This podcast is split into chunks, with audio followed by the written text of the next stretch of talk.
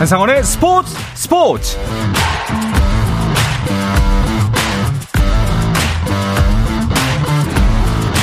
스포츠가 있는 저녁 어떠신가요? 아나운서 한상원입니다. 오늘 하루 이슈들을 살펴보는 스포츠 타임라인으로 출발합니다.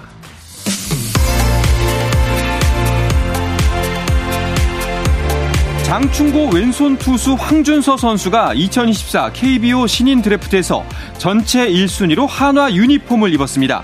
전체 2순위 지명권을 보유한 두산은 인천고 오른손 투수 김태견을 선택했습니다.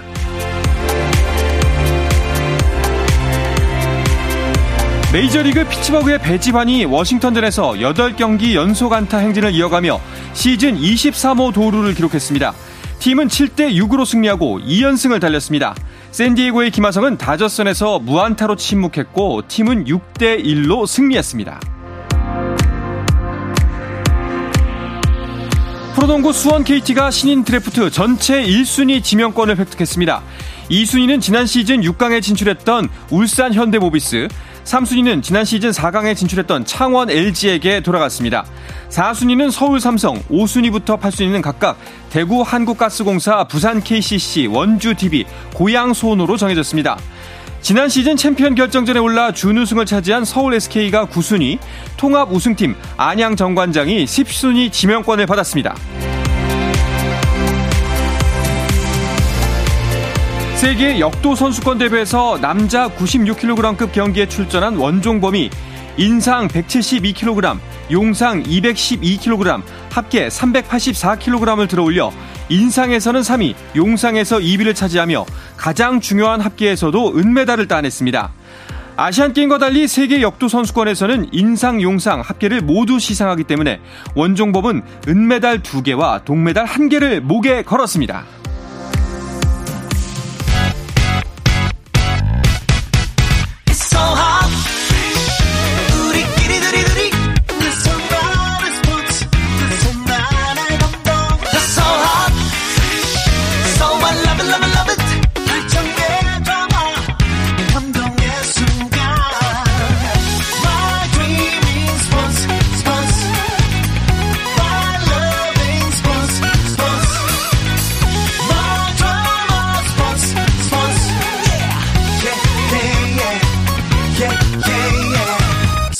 스포츠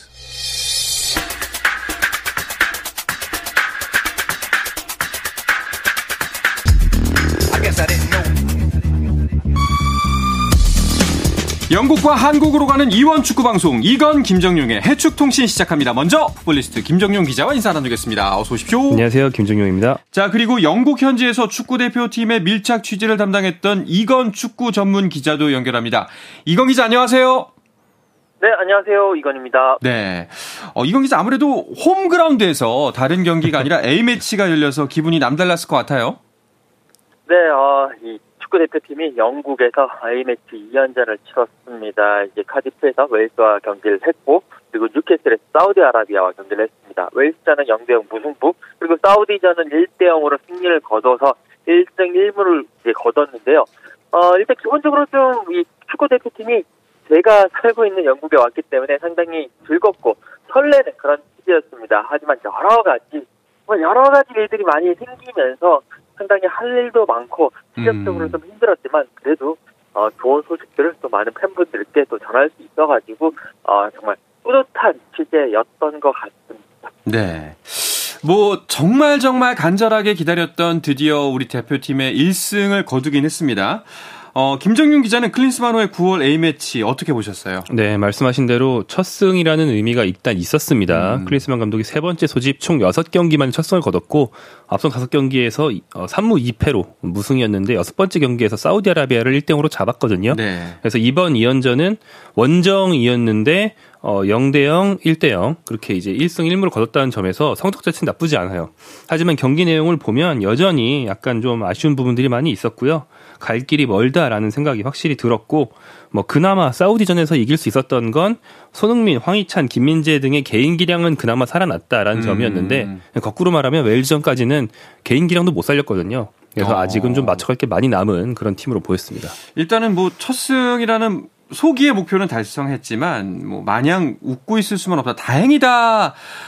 까지도 아닌 것 같아요, 솔직히. 아마 다들 좀 많은 분들이 그런 기분일 것 같아요. 네, 그렇습니다. 일단 공수 양면에서 뭐 문제가 산적해 있는데 특히 공수 간격이 굉장히 벌어지고 음. 조직이 어, 유지되지 않는 모습을 많이 봤어요. 사우디아라비아를 상대로 승리했지만 웨일즈, 사우디아라비아 둘 다 최근 굉장히 하락세인 팀들이었습니다. 어. 한국만 그 앞선 경기들에서 무승했던 게 아니고 이 두 팀 다 뭐 무승 혹은 뭐 연패 이런 행진 때문에 감독을 최근에 바꿨거나 아니면 감독이 경질 위기였거나 이런 팀들이거든요. 네. 그래서 한국이 이 팀들을 잡았다는 점에서 위안을 너무 심하게 삼으면 안 될 것 같고요. 뭐 한국이 거의 대형을 맞추지 않고 약간 좀 조직력 없이 개인적으로 플레이하는 것 같은 모습이 보였는데 무려 11명이 동시에 뛰는 축구라는 스포츠는 이 대형과 조직이 굉장히 중요하고 네. 개인 플레이로는 해결이 안 되는 스포츠거든요. 음. 그래서 이 점은 굉장히 해결이 좀 조속히 이루어져야 될 것 같습니다. 그렇군요. 뭐 우리가 잘했다기보다는 상대가 더 못했다. 뭐 심하게 얘기하면 이 정도로 얘기도 할 수 있을 것 같은데 이건 기자는 현장에서 보셨잖아요. 현장에서 느꼈던 감정은 어떤가요? 네, 그 김정용 기자가 이야기했던 대로 뭐 대형이라든지 여러 가지 전술이라든지 이런 부분에서 상당히 좀 아쉬움을 많이 보였다는 걸 저도 동의를 합니다.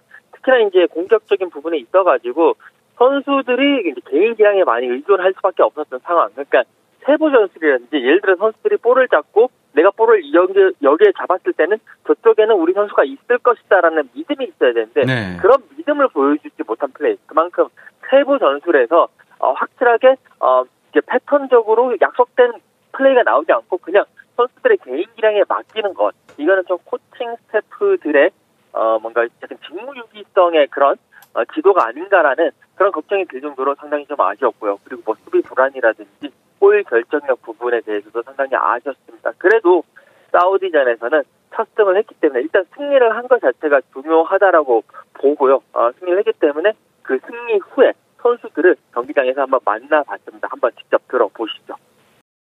클리스만 감독님이 이제 부임하시고 첫 승리를 이제 제 골로 이렇게 장식할 수 있어서 너무 너무 행복하고요. 또 이제 저번에 이제 인터뷰 이렇게 했는데 그때 이제 골 넣고 싶다고 이제 말했는데 또 이제 오늘 또 그게 또 바로 이렇게 실현될 수 있어서 제가 그게 더 행복한 것 같습니다. 많이 아쉬운 것 같아요. 저는 개인적으로는 이제 뭐 어찌 보면 첫 승이 되게 중요하고 좀 어려운 첫 승을 한 것 같은데 뭐 전체적으로 경기를 보면 저희가 찬스가 진짜 정말 많았고 또 그런 찬스들을 또 골로 연결시켰다면 저희가 조금 더 수월한 경기를 할 수 있었을 것 같은데 그런 부분이 좀 아쉽다라고 생각을 하고 네, 결승골을 넣었던 조규성 선수 그리고 우리 캡틴 손흥민 선수의 이야기 들어보셨는데요. 아마 뭐 가장 좀 아쉬웠던 거는 선수들이지 않을까 하는 생각이 들기도 하는데요. 근데 앞서 이건 기자가 살짝 이야기하기도 했습니다만 경기 외적으로도 참 말이 많았어요. 이번 9월 A매치. 아, 네, 그렇습니다. 뭐 일단 단적인 예로 들 수 있는 해프닝이라고 할 수 있는 게 한국이 영국에서 음. 이제 두 번의 A매치를 치렀는데 그 기간 동안에 어, 영국 런던에 있는 팀이죠. 첼시가 레전드 매치라는 이벤트를 가졌는데 네. 어, 클린스만 감독이 초청팀인 바이에른 뮌헨의 레전드 자격으로 여기 출전하는 걸로 등재가 돼 있어서 음. 한번 난리가 났습니다. 뭐 클린스만 감독이 평소에 그 캘리포니아에 있는 집에 주로 머물고 한국에서 업무를 잘 안 보는 게 이미 논란인 상황인데 최소한 A매치 소집한 기간 동안에는 뭐 24시간 내내 업무에 전념해 주는 게 일반적이잖아요. 그렇죠. 그런데 그 와중에 어느 하루는 자, 네, 오늘 근무 끝났으니까 저녁에는 갔다 옵니다 이러면서 음. 이제 개인적인 용무를 보고 온다는 게 좀 이상했던 거죠. 근데 결과적으로는 뭐 안 가는 걸로 마무리되면서 뭐 더 이상의 논란으로 번지진 않았습니다만 한동안 일로 굉장히 시끄러웠고요. 클린스만 감독이 밖에 벌려놓은 일이 굉장히 많습니다. 음. 네, 그게 이제 어, 한국 대표팀 일에 집중하지 못하게 만드는 거 아니냐라는 얘기는 뭐 지속적으로 나오고 있는데 그 한 예라고 볼 수 있겠죠. 네. 뭐 일단 충 워낙 유명한 이제 축구계 대스타기 때문에 벌려놓은 일이 많다. 그런 거 이제 할 수 있는 부분이 맞기도 한데 무게 중심을 잘 잡아줘야지 안 그러면 이제 우리나라 대표팀을 좀 괄시하는 거 아닌가라는 생각이 들 수도 있거든요. 또 하필이면은 지금 어 일본도 그렇고요. 벤투 감독의 아랍에미리트도 이 기간 대승을 거뒀어요. 그러니까 더욱더 우리 클리스만 감독하고 비교가 될 수밖에 없는 상황이었잖아요. 네, 그렇습니다. 아무래도 일단 한국 축구를 이야기할 때 언제나 비교 대상으로 나올 수 있는 일본 그리고 여기에 지금 현재 대표팀을 맡고 있는 클린스만 감독이 여러 가지 일로 구설수에 오르다 보니까 무관이 명관이라고 지난번에 우리 대표팀을 이끌고 월드컵 16강까지 진출시켰던 진출했던 그 파울로 벤투 감독의 후보에 대해서도 상당히 관심을 가질 수밖에 없었습니다. 일단 일본은요. 어, 독일 원정을 갔는데 독일 원정 독일을 상대로 월드컵 때도 2대 1로 이겼는데 이번에도 독일 원정에서 4대 1로 승리하면서 세계를 또다시 놀라게 했고요. 그리고 벨기에에서 펼쳐진 키르티에와의 경기에서도 4대 2로 대승을 거뒀습니다. 어, 이 일본 같은 경우에는 6월 A매치 그리고 이번 A매치 총 A매치 4연전에서 4연승을 거뒀는데 이 4경기 동안에 18골을 넣으면서 엄청난 화력을 뽐내기도 했습니다. 그리고 이제 벤투 감독이 이끄는 아랍에미리트 대표팀 벤투 감독이 아랍에미리트 데뷔전이었어요. 4대 1로 또 승리를 하면서 우리는 이렇게 조금 조금 아쉬운 모습 많이 보이고 있는데 아, 영원한 라이벌인 일본은 정말 잘 나가고 있고 또 벤투 감독이 이끄는 아랍에미리트까지도 4대1 대승을 거두는 모습을 보이면서 어, 상당히 좀 씁쓸한 어, 그런 감정을 느낄 수밖에 없는 그런 상황이었습니다. 네. 아마 국내 많은 팬 여러분들도 씁쓸한 감정을 느낄 수밖에 없었을 텐데요. 이런 분위기를 이제 의식해서일까요? 클린스만 감독이 당초 계획은 귀국 일정이 아니었는데 오늘 국내파 선수하고 함께 귀국을 했죠. 네, 아, 원래 일정은 한국 A매치가 끝난 뒤에 바로 이제 영국과 가까운 독일로 건너가는 것이었습니다. 음. 본인의 모국인 독일로 가서 본인의 친정팀인 바이에른 뮌헨으로 가서 김민재 선수가 있지 않습니까? 네. 근데 마침 바이에른 뮌헨과 바이엘 04 레버쿠젠의 빅매치가 있거든요.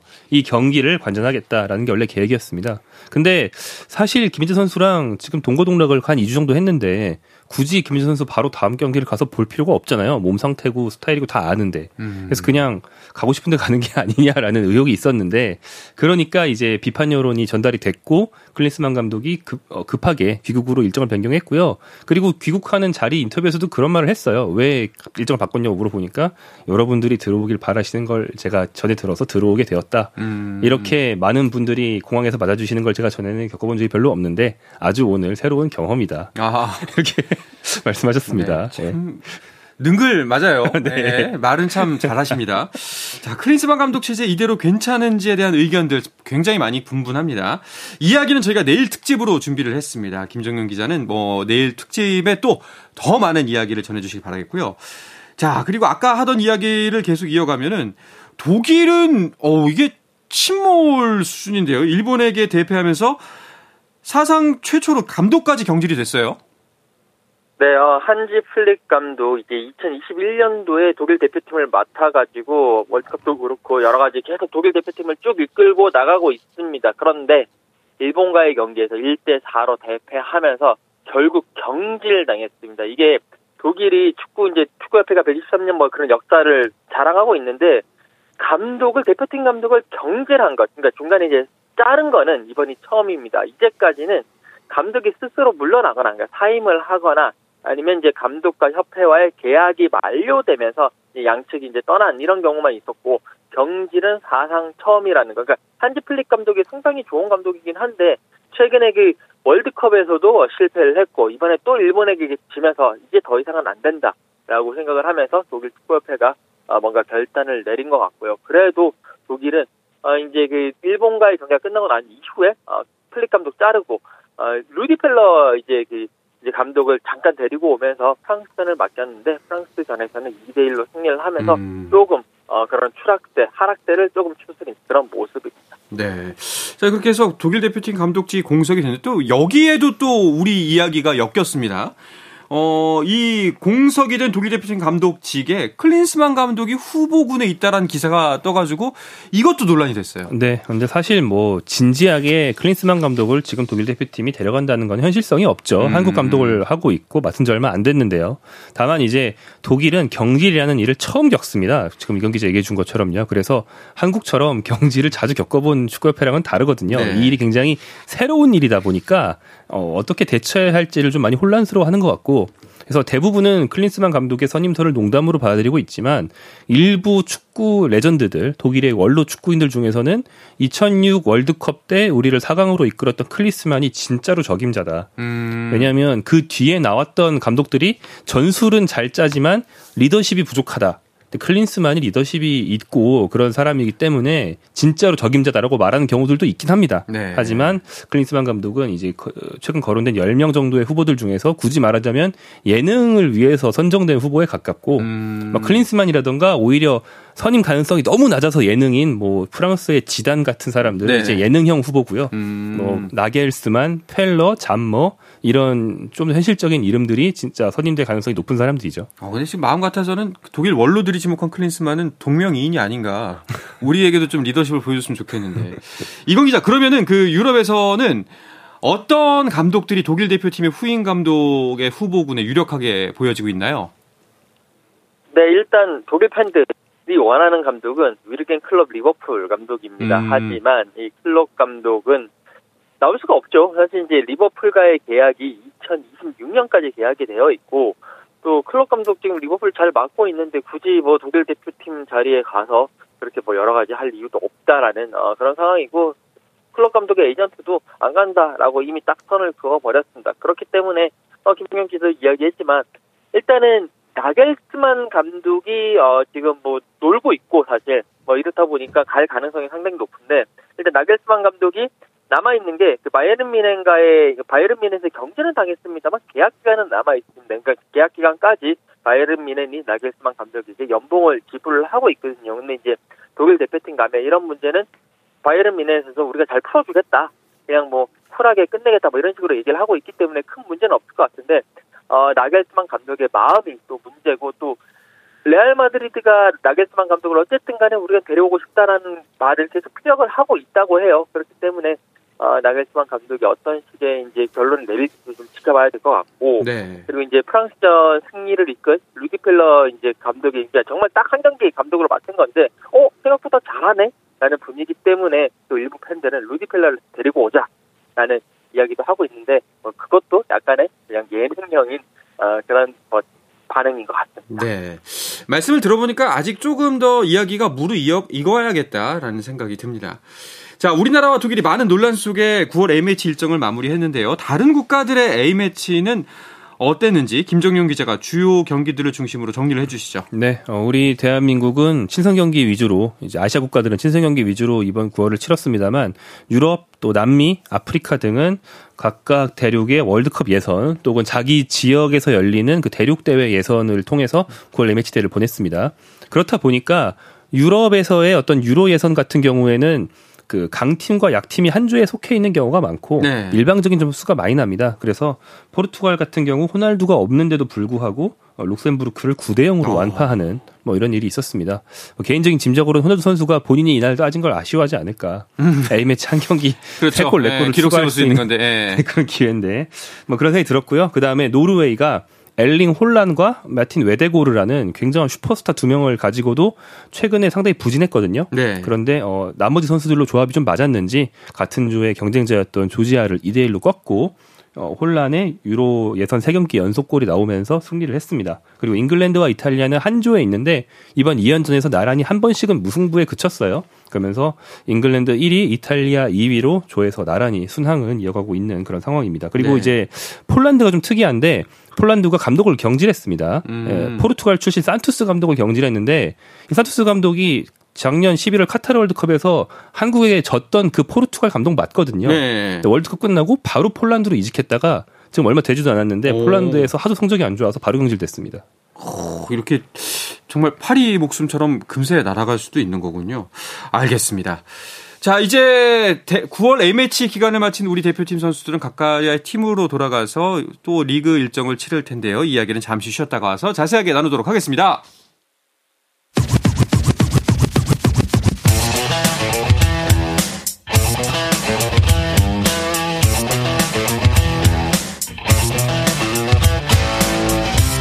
짜릿함이 살아있는 시간. 한상원의 스포츠 스포츠. 영국과 한국을 넘나드는 이원 축구 방송 이건 김정용의 해축 통신 듣고 계십니다. 풋볼리스트의 김정용 기자 그리고 영국의 이건 축구 전문 기자와 함께하고 있습니다. 자, 뭐 A 매치에 참가한 선수들은 이제 바로 쉴 틈도 거의 없이 바로 소속팀 복귀해서 어, 경기 준비해야 되잖아요, 이건 기자. 네, 그렇습니다. 이제 빡빡한 일정이 도래하고 있는데요. 일단 기본적으로 A매치에 참가한 선수들, 전 세계에서 A매치에 참가한 선수들이 이번 주말에 리그가 재개를 하면서 각자 리그로 떠납니다. 우리나라도 뭐 손흥민 선수라든지 황희찬 선수, 황의조 선수, 김민재 선수 등이 다 리그 경기를 치르고요. 그리고 바로 다음 주 중에는 챔피언스 리그, 유로파 컨퍼런스 리그로 이어지는 유럽 대항전도 이제 조별리그 1차전이 시작이 됩니다. 그만큼 이제 남아 있는, 그러니까 다음 달 A매치 기간까지는 거의 대부분의 특히 상위권 팀들은 리그 경기, 유럽 대항전, 뭐 리그 컵 대회 뭐 등등등 3, 4일마다 한 번씩 열리는 경기를 치르면서 이제 빡빡한 일정을 눈앞에. 네, 어떻게 보면은 이건 기자, 김정용 기자는 이 기간이 조금 더 한가로웠을 수도 있겠네요. 아, 예, 원래는 그래야 합니다만 네. 최근에 이제 클린스만 감독이 굉장히 많은 이슈를 네. 던져줘서 네. 저는 물론이고 이건 기자도 원래 A 매치 데이에는 비교적 한가하셔야 되는데 네. 영국에서도 경기가 했고 뭐 단독에 가까운 인터뷰도 하고 그랬다 보니까 그렇죠. 굉장히 바쁘셨던 걸로 알고 있습니다. 올라온 SNS 글도 많아지더라고요. 네. 네, 이거 헌억 이슈가 많으니까. 자, 말씀하셨던 것처럼 당장 이번 주말부터 리그 경기가 있을 예정입니다. 우리나라 유럽파들 일정을 정리해 주시죠. 네, 어, 김민재 선수가 속한 바이에른 뮌헨이 그 아까 말씀드린 클린스만 감독이 그 원래 관전할 예정이었던 그 중요한 경기를 치릅니다. 근데 음, 이게 음. 일정이 굉장히 빡빡해요. 현지 시간으로 토요일이 아닌 금요일 저녁에 하기 때문에 한국 시간은 토요일 새벽이 됩니다. 네. A 매치데이 직후에 어떤 독일 분데스리가를 대표하는 빅매치를 금요일에 잡는 게 뭐 요즘에 자주 그러거든요. 그래서 네. 독일 내에서 좀 논란일 정도로 음. 이런 좀 재밌는 그런 경기 일정인데 현재 1위인 레버쿠젠과 2위인 바이에른 뮌헨의 빅매치고 레버쿠젠이 이번 시즌 경기력이 정말 엄청나게 좋거든요. 오. 그래서 김민재 선수 입장에서는 쉽지 않은 경기가 될 거고 두 팀에 모두 각국 대표팀을 갔다 온 선수들이 양팀 합쳐서 31명입니다. 그들이 컨디션에 따라서 이 경기 결과가 완전 뒤바뀔 수 있기 때문에 네. 변수가 정말 많은 그런 경기고요. 네. 그리고 이제 어, 토트넘은 어 손흥민 선수가 뛰는데 이제 셰필드 유나이티드를 상대로 이제 연- 무패 행진을 이어갈 그럴 준비를 하고 있습니다. 그리고 황희찬 선수가 있는 울버햄턴 원더러스가 리버풀과 경기를 하니까 상당히 빅매치고 또 황희찬 선수는 리버풀 상대로 좀 강하거든요. 예, 좀 좋은 성적을 기대해 보겠습니다. 네. 야, 레버쿠젠과 미넨 그 국가대표 출신이 31명이라고요. 축구는 11명이 뛰는데 네, 뭐 두 팀 벤치까지 다 그러니까요. 합치면 대단하네요. 예. 알겠습니다. 아, 그리고 이건 기자. 토트넘 팬들 같은 경우에는 그 손흥민 선수가 다리에 얼음 주머니 찬 모습을 보여가지고 굉장히 걱정이 됐었는데요. 이건 어떻게 된 건가요? 네, 어, 이 A매치 기간 중에 여러 가지 손흥민 선수의 모습들이 포착이 됐는데 특히 이번에는 영국에서 경기를 했기 때문에 많은 어, 뭐 팬들도 그렇고 많은 기자들도 그렇고 손흥민 선수를 계속 찍으려고 어, 많이 뒤를 따르는 모습이 있어요. 이런 상황에서 손흥민 선수가 이제 어, 훈련이 끝나고 이제 오다가 얼음 주머니, 그 다리 쪽에 어, 오른쪽 다리 무릎 쪽에 얼음 주머니를 차고 걸어가는 모습이 찍혔는데 어, 이게 어떻게 된 거냐 어, 여러 가지 이제 얘기들이 나오는데 확인을 해본 결과 아무래도 뭐 훈련 끝나고 난 다음에 이쪽에 얼음 그러니까 그 허벅지 쪽 무릎 쪽에 약간의 뭐 이제 회복을 빨리 하기 위해서 얼음 주머니를 쳤다고 해요. 그러면 음. 이제 뭐 큰 부상 상황은 아니다라고 이제 이야기를 들었는데요. 그래도 지금 최근에 손흥민 선수가 계속 오른쪽 허벅지 쪽 부분에 스테이팅을 하면서 경기에 나서는 모습을 많이 보여주고 있습니다. 그렇기 때문에 이 선수의 지금 기량이라든지 여러 가지 그 무릎에 대한 걱정들이 많은 시선이고 특히 토트넘 팬들 같은 경우에는 손흥민 선수 그 번리와의 원정에서 해트트릭 기록하면서 상승세를 타고 있고 또 자신들의 캡틴인데 혹시나 부상 때문에 빠지면 어떻게 되느냐 아, 안 되는 거 아니냐라는 생각에 지금도 손흥민 선수가 돌아와서 빨리 몸 상태가 괜찮기를 밤마다 기도하고 아침마다 기도하는 심정으로 아, 경기를 기다리고 있는 것 같습니다. 네, 진짜 모쪼록 어, 그 이건 기자의 기도를 바탕으로 무슨 아무 일 없었으면 좋겠습니다. 자, 그리고 다음 주 중에는요. 또 챔피언스리그에 주목을 해야 할 것 같은데 이번 시즌에 우리나라 선수들 출전이 많아졌습니다. 네, 그렇습니다. 네. 유럽 축구연맹 챔피언스 리그 사실 뭐 클럽 축구계에서는 전 세계에서 가장 주목을 많이 받는 대회죠. 그렇죠. 이 대회의 본선이 다음 주 수요일 즉 20일부터 시작됩니다.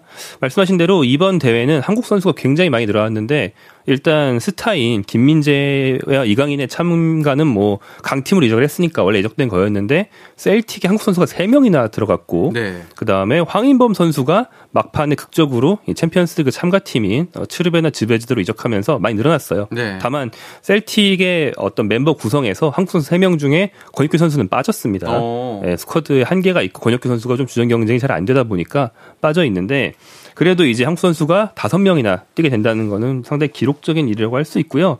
다음 주 주중에 벌써부터 이제 빅매치가 쭉 이어집니다. 음. 일단 이강인 선수의 파리 생제르맹이 도르트문트와 경기를 하는데 오. 빅매치죠. 네. 그다음에 셀틱은 페이노르트와 경기하는데 이건 그나마 이길 만한 경기이기도 하고 또 그중에서 제일 빅매치예요. 이것도 어, 이것도 좀 주목이 되고요. 황인범 선수의 츠르베나 즈베즈다는 또 맨시티 원정을 갑니다. 황인범 선수가 만약에 뛸 수 있다면 이 경기에서 자신의 역량을 유럽 최고 무대에서 보여줄 수 있는 기회이기 때문에 상당히 소중할 겁니다. 네, 알겠습니다. 자, 이 소식을 끝으로 마무리 지어야 될 것 같은데요.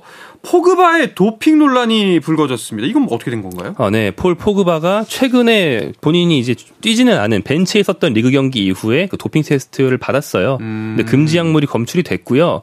뭐 본인은 이제 아마 미국에서 구입했던 보충제에 금지 성분이 있는 걸 몰랐던 것 같다라고 얘기를 하고 있는데 일단 검출은 됐거든요. 네. 그래서 이제 고의냐 아니냐 또 이제 경기력 향상을 위한 것이냐 아니냐 등을 따져야 되는데 현재 현지에서 나오는 전망으로는 적으면 2년, 길면 4년의 출장 정지 징계가 오, 나올 수 있기 때문에 굉장하네요. 예, 뭐 네. 전형적인 어, 아주 정석적인 그런 징계가 나올 그런 상황이기 때문에 음. 만약에 그렇게 된다면 유벤투스 퇴출되는 건 물론이고 선수 생명 자체가 통째로 위기에 처할 그런 상황입니다. 알겠습니다. 이 부분도 좀 귀추로 주목해 봐야 될 것 같습니다. 자, 이야기를 끝으로 이번 주 해축 통신을 마치겠습니다. 이건 기자, 오늘도 고맙습니다. 네, 감사합니다. 네, 풋볼리스트의 김정용 기자도 고맙습니다. 네, 고맙습니다. 자, 내일도 저녁 8시 30분에 뵙겠습니다. 한상원의 스포츠 스포츠!